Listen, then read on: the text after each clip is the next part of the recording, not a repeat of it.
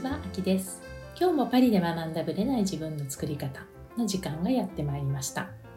今日も私一人でお話をさせていただきます。今日はですね、私が最近叶ったことみたいな感じで、まあ、フリートークでお話をしていきたいと思います。まあ、願望実現のね、話はたくさんしてると思うんですけども、まあ、実際私の経験をね、お話しした記憶があんまりないので、最近私が叶ったことっていうテーマでね、お話をしたいと思います。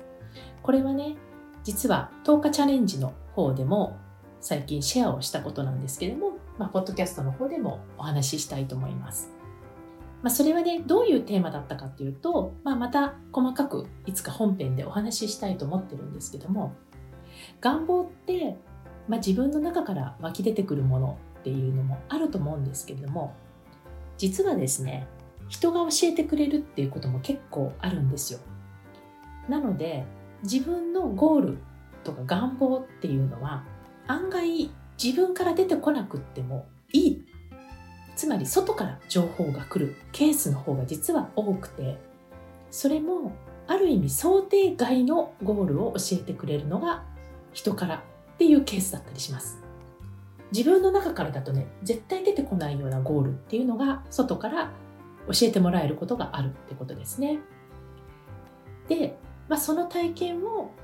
まあ、本当に1月入ってからなんですけどもしたんですけども私が、まあ、ある学びを教えてくれてた先生がいまして、まあ、その方とっても面白い個性的な方なんですけども私自身がこの人本当に面白い人だなっていう、まあ、生態としてねとても面白い人。でその方はですねもともとビジネス系の人では全然ないんですよビジネス自分でやってない。だけど、すごく年収をたくさん持っている。でも別に投資をしてるわけでもなく、まあ多分コンサルとかそういうのもいろいろやってらっしゃるし、もっと自分の趣味とかね、そういうのもすごく充実させてらっしゃる方なんですけど、まあ彼は自分がコンサルをするときは、まあ年収3000万以下の人はしませんと、まあ断言してる方なんですね。で、まあ、そういう話は聞いてたから、まあ、相当コンサル料も高い人なんだなと思ってたんですね。まあ、ある意味、いわゆるビジネス系じゃないんですよ。だって、その人ビジネスやってないから。なので、まあ、違った観点でのコンサルなんですけども、まあ、自分はあの年収3000万以下の人はやりませんみたいなことは、まあ、はっきりおっしゃってたと。で、まあ、一体どれぐらいでやるんだろうっていうケースをね、私全然想像もつかなかったから彼が。どのくらいのね。まあでも3000万以上の人が受けるコンサルだからまあ相当お高いんだろうとは思ってました。である時ですねその方が、まあ、久しぶりになんかコンサルを募集しますと言ったんですね。まあああいう SNS で出す方とは思ってなかったので結構びっくりしたんですよ。でまあ興味本位で好奇心でページを見に行ったわけですよ。募集している内容みたいなのも含めて。もちろん、個人と、まあ、グループみたいなのがあって、で、まあ、リアルで会うっていう感じだったのかな。まあ、私はね、海外に住んでるので、まあ無理、無理かなとかちょっと思ってたんですけど、まあ、どっちにしても別に自分も受ける気なくて、本当にただ興味で、えー、見に行ったっていう感じです。正直、本当に、この人いくらぐらいでやってるんだろう、どんなコンサルをするんだろうぐらいのノリでしたね。でいくらだったと思いますか？その彼のコンサルこれがですね私のこうイメージをはるか上行ってましたね正直いやなんかの数字を自分でイメージしたわけではないんだけれどもなんと半年間多分月2回ぐらいかな？のコンサルで1000万です半年ですよつまり年間で契約したら2000万ですよ。まあそりゃ年収3000万以上だろうなっていう気はなったんですけど、まあ、もっと上じゃないと無理だろうなと思ったんですけど。で、これでね、私は私のね、はるか上を行ってたので、イメージの。これがね、がっつり入ったんですよ。自分の中に。でこういうゴールっていうのは自分の中からは絶対出てこないと思うんですね。まあ、私は今あの個人セッションのコーチングってほぼやってないんですけれども、まあ、でもまたいつか再開したいと思った時に結構参考になるなとは思ったんですねでもまさかこういう額があるんだっていうのをね教えてもらえたことで一つこうちょっとねあのターゲットっていうのが見つかり、まあ、ゴールをインストールすることができたというわけです。そしたらですね、まあ、そのままほっといたんですよ。ほっといたって当たり前ですけど、まあ、そういう、あ、こういうことがあるんだなと。っていうことを意識して、数日後、数日後ですよ。なんと、そのご本人からメッセージが届いたんですね。で、こんにちはとかってびびっくりするじゃないですか、メッセンジャーでね。なんと、今年は、その方が言うにはですよ。パリに2回行きたいと思っていますと。2回ほど行きたいと思っていると。で、ついては、お茶誘ってもいいですかと。もうびっくりしましたよ。で同時に、来たと思いましたよ。別に、その人に会いたいなとか、まあ思ってもいなくて、すごいなって、ちょっとその人のことをイメージしたら、お声がかかっちゃったんですよ。お茶ですよ。お茶ですよっていうのも変なんだけど、別にその人にコンサルしてもらおうとはもう全然思ってないわけだしね。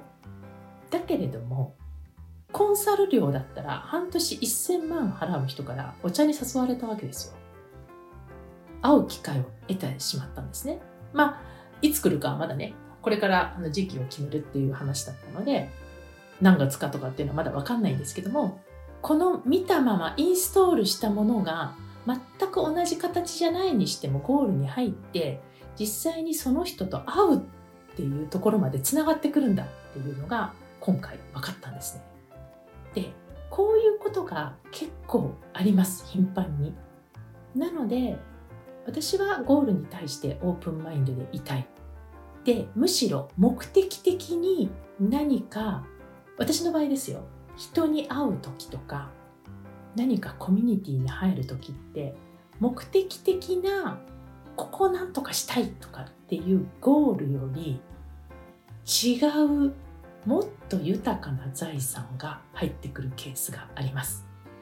だから例えばビジネスでこうしたいからこのコンサルを受けました。っていうビジネスが目的だったんだけども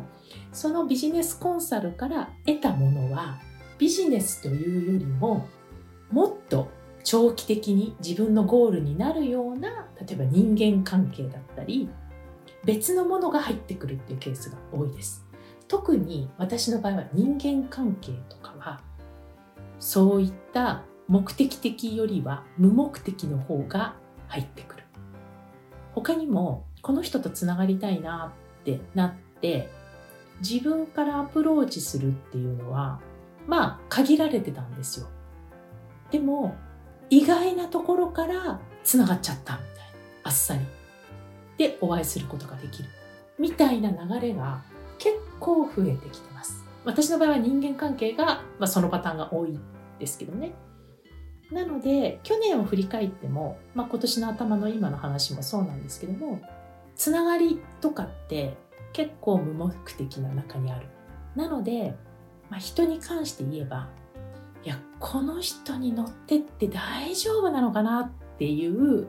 ある意味見えない世界のドキドキ感の方に乗ることを私は今意識しています。だから頭で考えたらいやこれ私が望んでる世界じゃないのかもよって思っちゃいそうなんだけどももうノリで行ってみるっていうでそっから見える景色とかね世界観を楽しむでも実はそこにすごく大きな実りがあったりするじゃないかなと思っています。まあ、これはね今後またお話ししていくとは思うんですけども、まあ、その一つが実はね、え、3月にねいちかさんがパリに来るんですよ。私のね、まあ、ノート術の師匠でもあるいちかさんなんですけどもいちかさんはねなんと過去4回パリに来そびれてる人なんですよ。で今回やっとパリに来ることになったんですね今回ちゃんと実現するかどうか飛行機乗れるかっていうのはまあ分かんないんですけどもまあでももう5回目の正直みたいな感じででそこでこの3月の頭なんですけどもね結構正直、まあ、彼女曰くこの風の時代に入るタイミングですごく大事な時期に入ってくると。でそれを、まあ、ある意味日本ではなくパリで何かやるっていうのに意味があると。でこれはここに来た人たちは、まあ、そういうご縁だし、まあ、私はね直感的にそのきっかけにみんな大激変するんじゃないかと予感してるんですけども、まあ、そのタイミングで、まあ、私といちかさんでがっつりね、まあ、セミナーというかワークショップとか、まあ、お茶会もいろんなパターンがあるんですけどもそれをやろうと思ってます。でこれはやっぱり東京だったら、まあ、東京でも京都でも大阪でもどこでもいいんですけど日本だったらできないこと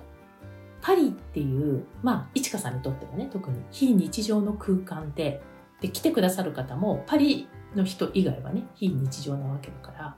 そういう中で一緒にねあの刺激を、まあ、インストールをして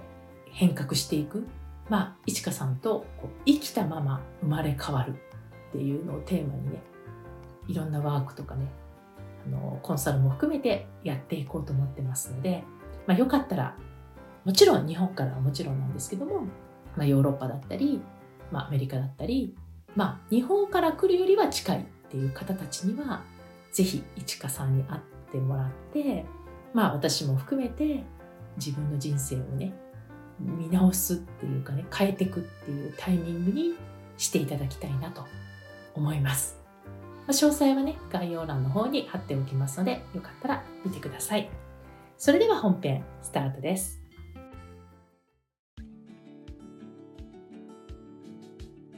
はい、本編です。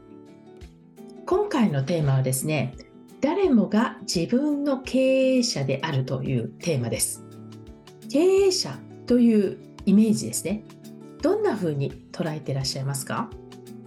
経営者と聞くとどんなイメージを持ちますか？これはね例えば実際に経営者の方の場合には多分どういったものかわかるかもしれないんですけれども例えば会社員だったり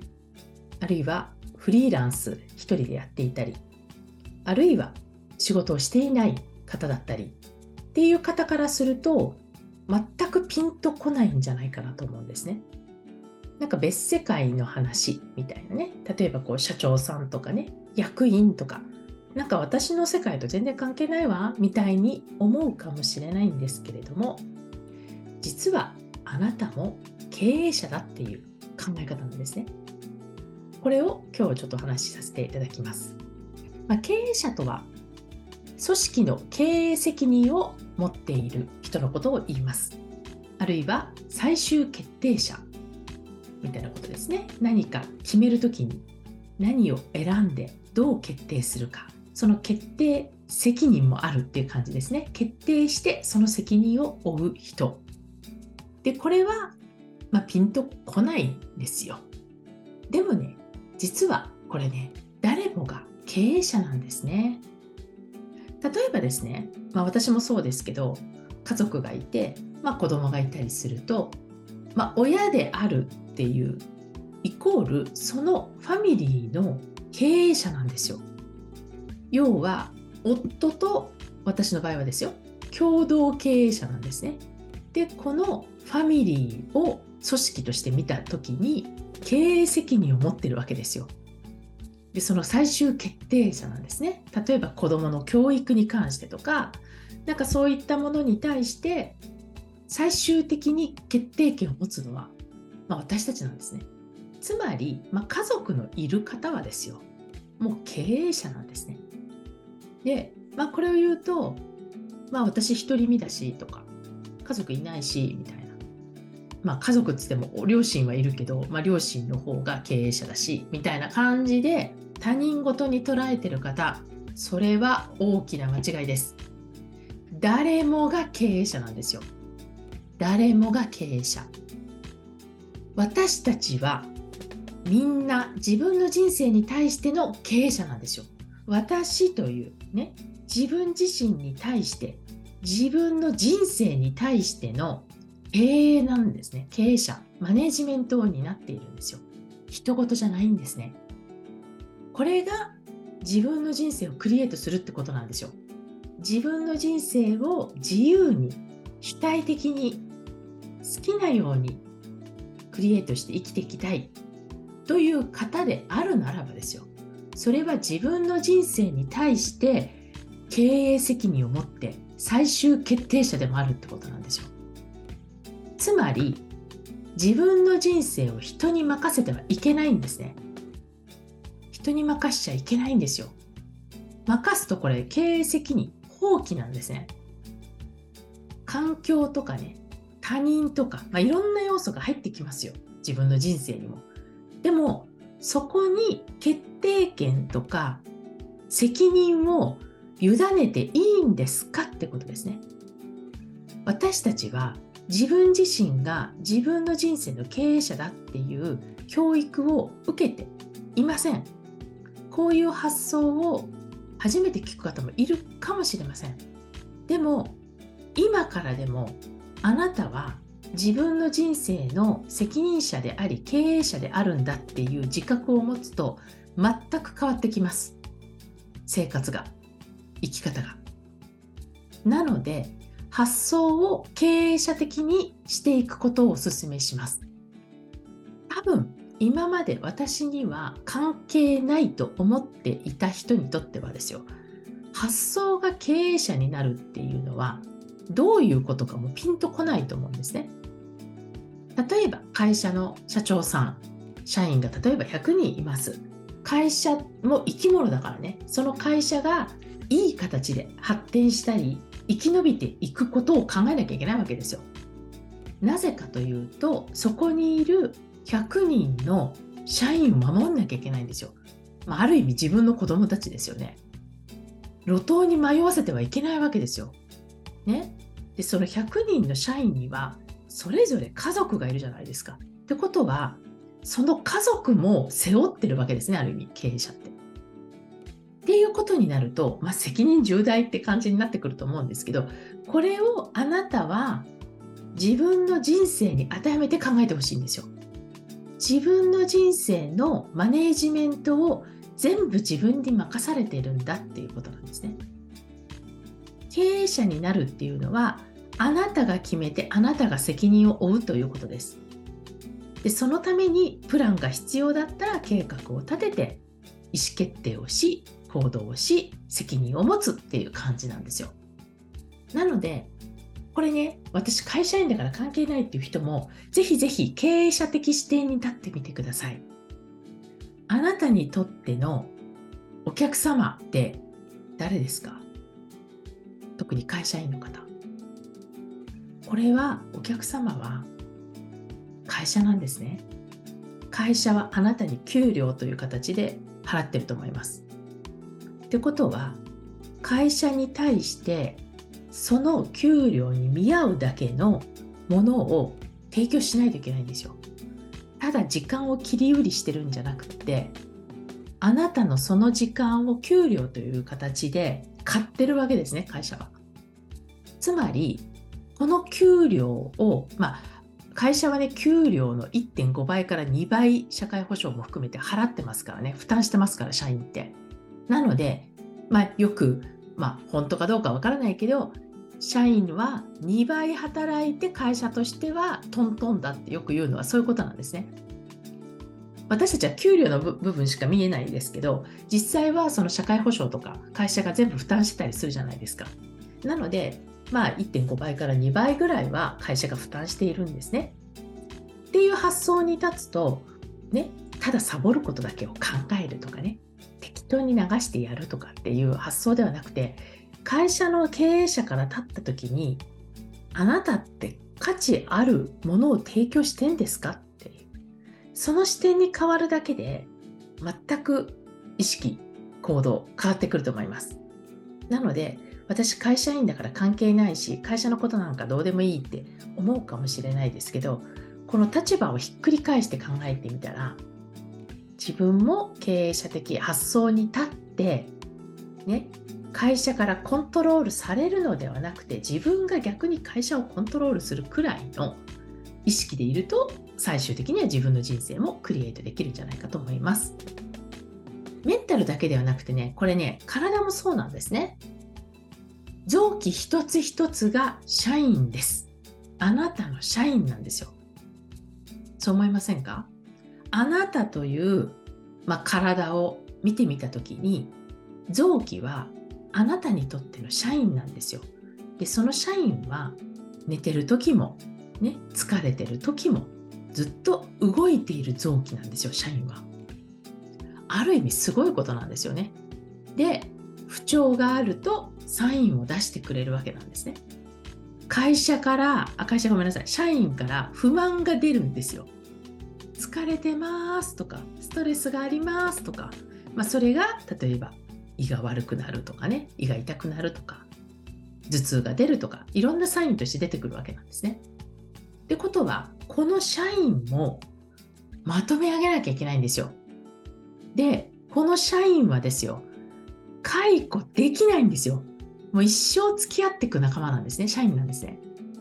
ってことはこの社員に充実感と喜びを持って働いてもらう必要があるわけですよ。なのであなたはあなたの体の経営者でもあるってことなんですね。だから誰もが経営者であるって言った時、まあ、どの角度で言うかにもよるんですけど経営者でない人なんていないってことなんですね。こういう視点に立ってみたら、まあ、よく血液もね普通に流れ酸素を送り、ね、胃も動き肝臓もこうやって解毒作用してくれてでいろんなものがいろんな役割を果たしてるわけじゃないですか。でそれなのに臓器が不調をきたすような生活習慣をしていたりしたらまあある意味経営者失格なわけですよ。ね、こういうふうに考えていくとちょっと分かりやすいんじゃないかなと思います。じゃあどうしていくかっていうことなんですけどもやはりねやっぱり経営者である以上は、まあ、自分の人生をクリエイトしたい場合ですよ。あるいはご自身のその体を社員としてあなたという体の経営者である限りはですよ。やはり私たちはねこの組織を存続させていくことが大事なんですね。経営者になることが大事ではなくて経営者として組織を存続させていくことが大事なんですよ。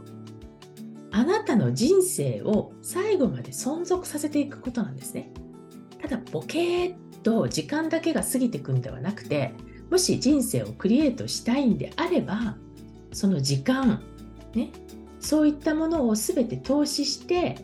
充実したものに変えていくそういったことが大事になってきます。あなたの人生もね体もこれ全部同じです。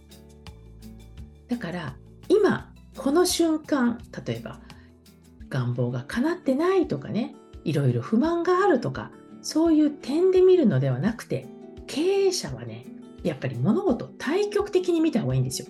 ね、ボディも胃の機能1個に絞るんじゃなくって全体像で対極的に見る必要があるんですね。胃が痛いからって胃だけを見るんじゃなくてもっと違うところの不調が胃に出てる場合もあるじゃないですか。ということは対極的に自分の体を見る必要があるんですね。その視点で自分の人生を見ていくとあなたもあなたの人生の経営者として組織を存続させていくことができます。ということでいかがだったでしょうか？ぜひ今日の視点を持ってあなたの、まあ、体もそうだしご自身の生活人生を見つめ直してみると一パーツではなくてあなた自身がマネージャーである、ね、経営者であるっていう視点に立つだけでかなりね変わってくるんじゃないかなと思います。視点が変わると行動変わりますからね。是非今日の課題は今日のこの私の話に対してどのような自分に対してね問題意識を持ったか、ね、気づいたこと感じたことどういう視点にこれから立っていくことがあなたにとって重要なのか、ぜひ考えてみてください。それではありがとうございました。またお会いしましょう。失礼します。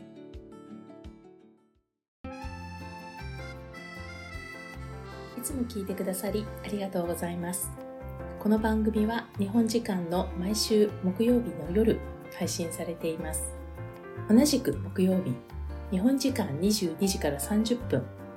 Facebook グループのパリ式願望実現ラボというコミュニティで中間ワークのライブを行っていますこちらはノート術の実践ライブパリ式願望実現するためのマインドという願望実現が加速するコミュニティです。アーカイブでももちろんいいのですが、ライブで参加されるとより効果が高いとの声をいただいています。時間が合う場合は、アーカイブよりライブでぜひご参加ください。参加されると、ノート術の教科書というプレゼントや他の特典もついてきます。パリ式願望実現ラボは概要欄のリンクからぜひご参加ください。よろしくお願いいたします。